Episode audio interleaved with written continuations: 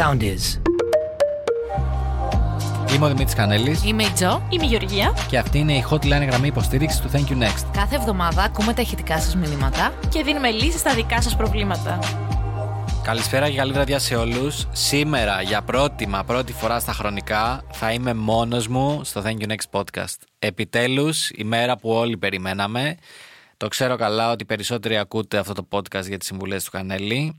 Βέβαια δεν το επέλεξα εγώ προφανώς, ποτέ δεν θα έδιωχνα την ομαδάρα.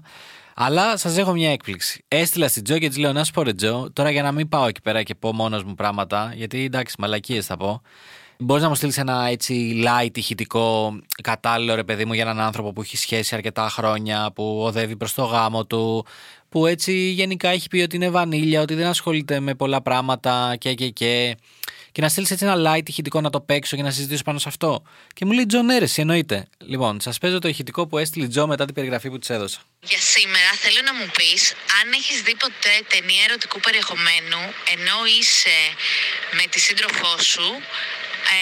Τι ταινία ήτανε, δηλαδή τι ήτανε το θέμα της ταινίας, αν καταλαβαίνεις τι εννοώ, και πώς πήγε αυτό. Λοιπόν, αυτή είναι η Τζο, παιδιά. Για σε περίπτωση που δεν την γνωρίζετε, αυτή είναι η Τζο. Αυτό είναι. Τη ζητάς κατηλάρι και σου στέλνει: ναι, έχεις δει, ξέρω εγώ, τσόντα με παρτούζες και όργια και τσιμπούκια με το σύντροφό σου. Απλά πράγματα, δεν κάνω θαύματα. Λοιπόν, έχεις στείλει και ένα, βέβαια, για να μην την κακολογώ, έχεις στείλει και ένα δεύτερο. Θα απαντήσω όμως και στα δύο. Το πρώτο είναι ότι θεωρώ ότι από ένα σημείο και μετά, άνθρωποι που είναι πάρα πολύ καιρό με κάποιον άνθρωπο τώρα στη σχέση, μιλάμε για σχέσεις πάνω από 3 χρόνια συνήθως. Καλά, μπορεί να γίνει και νωρίτερα βέβαια. Ότι αναγκαστικά, ρε παιδί μου, θέλοντας και μη πέφτεις σε, όχι θα πω σε τσόντα, πέφτεις, ρε παιδί μου, και σε ταινίες που έχουν ερωτικό περιεχόμενο, πέφτεις σε ερωτικές σκηνές, πες το όπως θες. Μπορεί να πέσει και σε τσόντα, από ποια άποψη, όχι τσόντα Pornhub, μπορεί να πέσει σε κάτι σεξουλιάρικο και να το στείλεις. Τώρα τσόντα, εντάξει, έχει συμβεί και αυτό, δεν από ψέματα. Πιο πολύ είχε συμβεί από περιέργεια της συντρόφου και όχι από εμένα. Εντάξει, τώρα εμείς είμαστε διδακτορικοί σε αυτά. Γι' αυτό φοράμε και γέλια μοιοπίας. Οπότε προχωράμε. Τώρα πάμε στο light που έστειλε η Τζο, στο κανονικό ηχητικό που θα ασχοληθούμε σήμερα. Ποιο πιστεύεις ότι είναι το βασικό συστατικό και τι υποχωρήσεις πρέπει να γίνουν για να κρατηθεί μια σχέση. Λοιπόν. Τώρα εδώ πέρα η φίλη Τζο έχει ανοίξει ένα τεράστιο κεφάλαιο, παιδιά. Έχει ανοίξει το κεφάλαιο που έχει να κάνει με τις σχέσεις, υποχωρήσεις κτλ.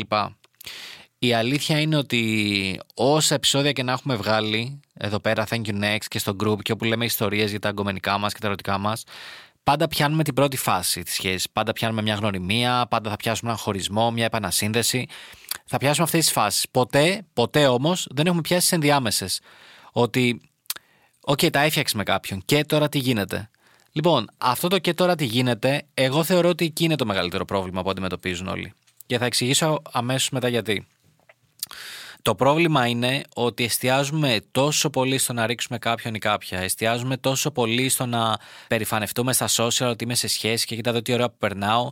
Και πόσο πολύ μας νοιάζει να βγάλουμε ότι περνάμε ωραία και ότι όλα είναι τέλεια στη ζωή μας. Που πολλές φορές χάνουμε, τι να πω, το βασικό στόχο, την ουσία. Η σχέση, γενικά οποιαδήποτε ερωτική σχέση, με τα πάνω και τα κάτω της, αυτή είναι. Δεν μπορεί μια σχέση να έχει συνέχεια πάνω. Άμα μια σχέση έχει συνέχεια κάτω, προφανώς χωρίζεις. Αλλά αυτό που πρέπει να καταλάβει κάποιος είναι ότι αυτά που βλέπεις στα social και στις ταινίες δεν υπάρχουν. Δεν είναι όλοι χαρούμενοι συνέχεια. Δεν είναι όλα μια μαγική στιγμή. Φυσικά και έχεις τον άνθρωπό σου και σε κρατάει εκεί πέρα και γι' αυτό είσαι μαζί του. Αλλά δεν είναι όλα τόσο ρόδινα όσο φαίνονται. Το βασικό πρόβλημα, Τζο μου, τώρα θα κάνω ότι μιλάω στο Τζο. Το βασικό πρόβλημα, Τζο μου, που αντιμετωπίζει ο περισσότερος κόσμος είναι ότι θέλει, ρε παιδί μου, να δείξει ότι δεν ανέχεται πάρα πολλά πράγματα. Ότι και μετά μου είπε αυτό, λέει, και καλά, είναι δυνατόν να μου λέει ένα τέτοιο πράγμα. Ξέρει ποιος είμαι εγώ, ξέρει ποια είμαι εγώ. Ξέρω πολύ καλά τι αξίζω και αυτό που μου κάνει δεν τα αξίζω. Από ένα σημείο και μετά, σε μια σχέση, μπλέκονται οι εγωισμοί μέσα. Okay. Και το θέμα είναι κατά πόσο είσαι έτοιμος, κατά πόσο είσαι όριμος, κατά πόσο γουστάρεις τον άνθρωπο που έχεις απέναντί σου, να ρίξεις αυτούς τους εγωισμούς και να καταβάλεις κάθε προσπάθεια για να είσαι μαζί του. Το κάθε προσπάθεια τι σημαίνει, δεν σημαίνει μόνο ότι σου πήρα αυτό το δώρο, έρχομαι να σε πάρω από τη δουλειά, κάνω αυτά. Σημαίνει ότι είσαι εκεί σε οτιδήποτε γίνεται. Είσαι εκεί, προσπαθείς να σαπορτάρεις όσο μπορείς, να υποστηρίξεις, προσπαθείς να είσαι φιλικός, προσπαθείς να κάνεις βασικά κυριολεκτικά τα πάντα. Κάτι που πάρα πολλοί άνθρωποι στην εποχή μας, από ό,τι φαίνεται, δεν θέλουν να το κάνουν, ρε παιδί μου. Θέλουν να κρατήσουν τα θετικά μιας σχέσης, θέλουν να κρατήσουν τη συνέπεια στο σεξ, θέλουν να κρατήσουν ότι έχουν έναν άνθρωπο εκεί πέρα να βγαίνουν, να λένε τις μαλακίες σου, να γελάνε. Δεν θέλουν όμως να κρατήσουν προσπάθεια. Δεν θέλουν να κρατήσουν το effort, ότι ναι, πρέπει να βάλω κι εγώ δουλειά για να πετύχει αυτό. Τώρα, για το δεύτερο κομμάτι που ρωτάει η Τζο για τις υποχωρήσεις και όλα αυτά. Ρε φίλε, σχέση χωρίς υποχωρήσεις δεν υπάρχει. Πολύ απλά τώρα, να σου το πω έτσι σε μια πρόταση. Δεν γίνεται. Σχέση ίσον υποχώρηση για μένα. Ακόμα και για να ρίξεις κάποιον, δηλαδή πέρα από όλα τα άλλα που πρέπει να κάνεις, πρέπει να κάνεις υποχωρήσεις. Δηλαδή, ακόμα και πριν ξεκινήσει η σχέση, άμα εσείς να πας να φας πίτσα και σου πει η κοπέλα ή ο άντρας ότι εγώ θέλω όμως να φάω μπέργκερς, το να δεχτείς να πας να φας μπέργκερς είναι μια υποχώρηση, γιατί θες να ικανοποιήσεις αυτόν που έχεις απέναντί σου. Πολύ light υποχώρηση τώρα, έτσι. Αυτό πρέπει να το φαντάζεσαι και να το σκέφτεσαι κάθε μέρα όταν είσαι σε μια σχέση. Ότι πώς θα βοηθήσω να ικανοποιήσω αυτόν που έχω απέναντί μου και να βάλω πρακτικά την ευτυχία του πάνω από τη δικιά μου. Και όχι μόνο να τη βάλω πάνω από τη δικιά μου, πώς θα καταφέρω να τον κάνω ευτυχισμένο, γιατί το να βλέπω ευτυχισμένο τον άνθρωπό μου μου αρκεί και αυτό θέλω. Πόσοι μπορούν να το πούν αυτό στις σχέσεις τους, δεν ξέρω, είναι αλήθεια. Τέλος πάντων. Οπότε, λίγο πολύ Τζο μου για υποχωρήσεις. Μπορώ να σου ανοίξω κυκλοπαίδειες για υποχωρήσεις που έχω κάνει. Αλλά αυτό είναι η πεμπτουσία της υποχώρησης μιας σχέσης. Ότι κάνω υποχώρηση γιατί δεν θέλω να χάσω τον άνθρωπό μου, γιατί θέλω να τον έχω ευτυχισμένο, ικανοποιημένο, γιατί τον σέβομαι και γιατί προσπαθώ λίγο να τον βοηθήσω σε αυτό που έχει ανάγκη. Και φυσικά, όταν μιλάμε για υποχωρήσεις σε μιας σχέση, μιλάμε πάντα για αμοιβαίες υποχωρήσεις.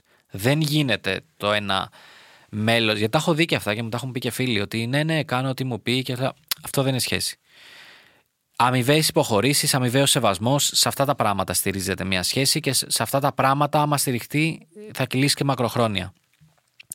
Το λέω γιατί και το να κάνουμε τον άλλον ό,τι θέλουμε πάλι δεν είναι φυσιολογικό. Άμα κάποιοι το βρίσκουν, εμείς δεν το παίξουμε αστυνομία εδώ πέρα. Αλλά πρέπει να υπάρχει αμοιβαίος σεβασμός, ρε φίλε. Πρέπει να υπάρχουν αμοιβαίες υποχωρήσεις. Πρέπει και οι δύο να νιώθουν άνετα, να νιώθουν ωραία, να είναι ευτυχισμένοι και σιγά σιγά η σχέση να προχωράει. Τώρα, δυστυχώς ή ευτυχώς, μια σχέση επηρεάζεται από πάρα πολλά θέματα. Από εξωτερικούς παράγοντες. Από τη δουλειά του καθενός αρχικά. Έχεις μια άσχημη μέρα στη δουλειά, γυρνάς σπίτι, δεν έχεις όρεξη για τίποτα. Δεν θες ούτε να κάτσεις στον ίδιο χώρο με τον άνθρωπό σου, γιατί έχεις ενερώσει με τη δουλειά. Οπότε είναι πάρα πολλοί αυτοί οι εξωτερικοί παράγοντες που επηρεάζουν μια σχέση. Οπότε το πάνε εκεί είναι, πέρα από αυτά που είπαμε, να δίνεις και λίγο χώρο στον άλλον όσο μπορείς, να τον αφήνεις, να μην τον πνίγεις και να προσπαθείς λίγο να κάνεις όλο αυτό το πράγμα να δουλέψεις. Τώρα, πολύ εύστοχα μπορεί κάποιος να ρωτήσει ότι καλά όλα αυτά, αλλά τι σχέση έχουν με το Thank you Next. Και είναι μια πάρα πολύ εύστοχη ερώτηση. Δεν έχουν καμία σχέση, αλλά επειδή έφυγε όλη η ομάδα και άφησε τον άνθρωπο που έχει 4 χρόνια σχέση να κάνει podcast για Thank you Next, dark, sex και ιστορίες εργένικης ζωής, δεν μπορώ να σας πω τίποτα άλλο, γιατί μόνο αυτά ξέρω. Βέβαια, θα μπορούσα να ξεθάψω ιστορίες από τη φοιτητική μου ζωή που ήμουνα κλόουν και έκανα διάφορα, αλλά νομίζω ότι σε αυτές τις ιστορίες θέλω δίπλα μου την Τζο να τη σχολιάσει και τη Μαρία, οπότε δεν θα το κάνω. Λοιπόν, νομίζω ότι αυτά για σήμερα. Ήταν εντελώς διαφορετικό επεισόδιο. Ήταν ένας μονόλογος περί σχέσεων, γιατί θεωρώ ότι πολλές φορές δεν τα συζητάμε αυτά, πολλές φορές δεν τα λέμε. Το παίρνουμε λίγο ως δεδομένο. Δηλαδή, μιλάμε με έναν φίλο και λέμε, έλα ρε, είστε μαζί τώρα, ναι. Καταλαβαίνουμε εκείνο το σημείο ότι βγαίνανε, ότι they were dating κτλ. Μετά μαθαίνουμε για το χωρισμό. Δεν δίνουμε έμφαση όμως στο ενδιάμεσο. Δηλαδή, δεν καταλαβαίνουμε ότι για να κρατηθεί μια σχέση θέλει καθημερινή προσπάθεια, θέλει υπομονή, θέλει επιμονή. Θέλει να προσέχεις πώς μιλάς. Όλα αυτά τα προσπερνάμε πλέον στην εποχή των social. Μας νοιάζουν μόνο τα headlines. Ποιοι χώρισαν, ποιοι τα φτιάξανε, ποιοι είναι μαζί, σε ποιο πάρτι πήγανε, άμα βγήκαν και τα κάναν πουτάνα, άμα το καλοκαίρι πήγαν Μύκονο και πόσο ωραία περνάνε. Αυτά τα πράγματα δεν είναι οι σχέσεις. Μπορεί να είναι η βιτρίνα μιας σχέσης, αλλά δεν είναι οι σχέσεις. Το πιο σημαντικό είναι το ενδιάμεσο για μένα. Από εκεί στην ουσία βγαίνει το καλούπι μιας σχέσης, από τα μικρά καθημερινά πράγματα. Ότι γυρίσατε σπίτι, τι κάνατε, πώς τα είπατε, πόσο πολύ μιλάτε. Μην ξεχνάμε ότι και μια σχέση ταυτόχρονα είναι και κολλητός σου, κολλητή σου, γιατί μοιράζεσαι τα πάντα. Χωρίς αυτό να σημαίνει ότι αντικαθιστάς αυτούς που ήδη έχεις, αν έχεις. Οπότε, λίγο πολύ αυτά ήθελα να πω και να τα βγάλω από μέσα μου, ότι καλή αρχή μιας σχέσης. Καλό να δίνουμε συμβουλές για το τέλος ή για επανασυνδέσεις. Αλλά, παιδιά, μην ξεχνάμε ότι μια σχέση κρατάει όσο παλεύουμε για αυτήν. Άμα σταματήσουμε να παλεύουμε, δεν κρατάει. Είναι τόσο απλά τα πράγματα. Οπότε αυτά ήταν σήμερα από τον Δημήτρη Κανέλη. Να υπενθυμίσω ότι μας ακούτε στο soundis.gr, την νούμερο 1 πλατφόρμα για online ραδιόφωνο και μουσική. Και φυσικά αυτό το podcast κυκλοφορεί σε όλες τις μεγάλες πλατφόρμες, όπως είναι το Spotify, Google, Amazon. Γενικά όπου υπάρχει podcast είμαστε και εμείς. Μπορείτε να μας βρείτε στο Facebook, προφανώς που είναι η ναυαρχίδα μας, το Thank you Next, το group. Μπορείτε να μας βρείτε στο TikTok και στο Instagram, να μας κάνετε follow. Και φυσικά από το άλλο επεισόδιο, αν όλα πάνε καλά, θα έχουμε και καλεσμένους εδώ πέρα στο στούντιο μαζί μας. Ανθρώπους που μας στείλαν στο Instagram μήνυμα ότι παιδιά θέλω σίγουρα να έρθω στο podcast. Οπότε μην διστάζετε, στείλτε μήνυμα και την επόμενη φορά αντί να είμαι μόνος μου, θα είμαι με κάποιον από εσάς εδώ να τα λέμε και να κάνουμε χαβαλέ. Αυτά, μέχρι την επόμενη φορά δεν ξέρω τι λένε, αλλά θα πω thank you next και μιλάμε, δεν χανόμαστε.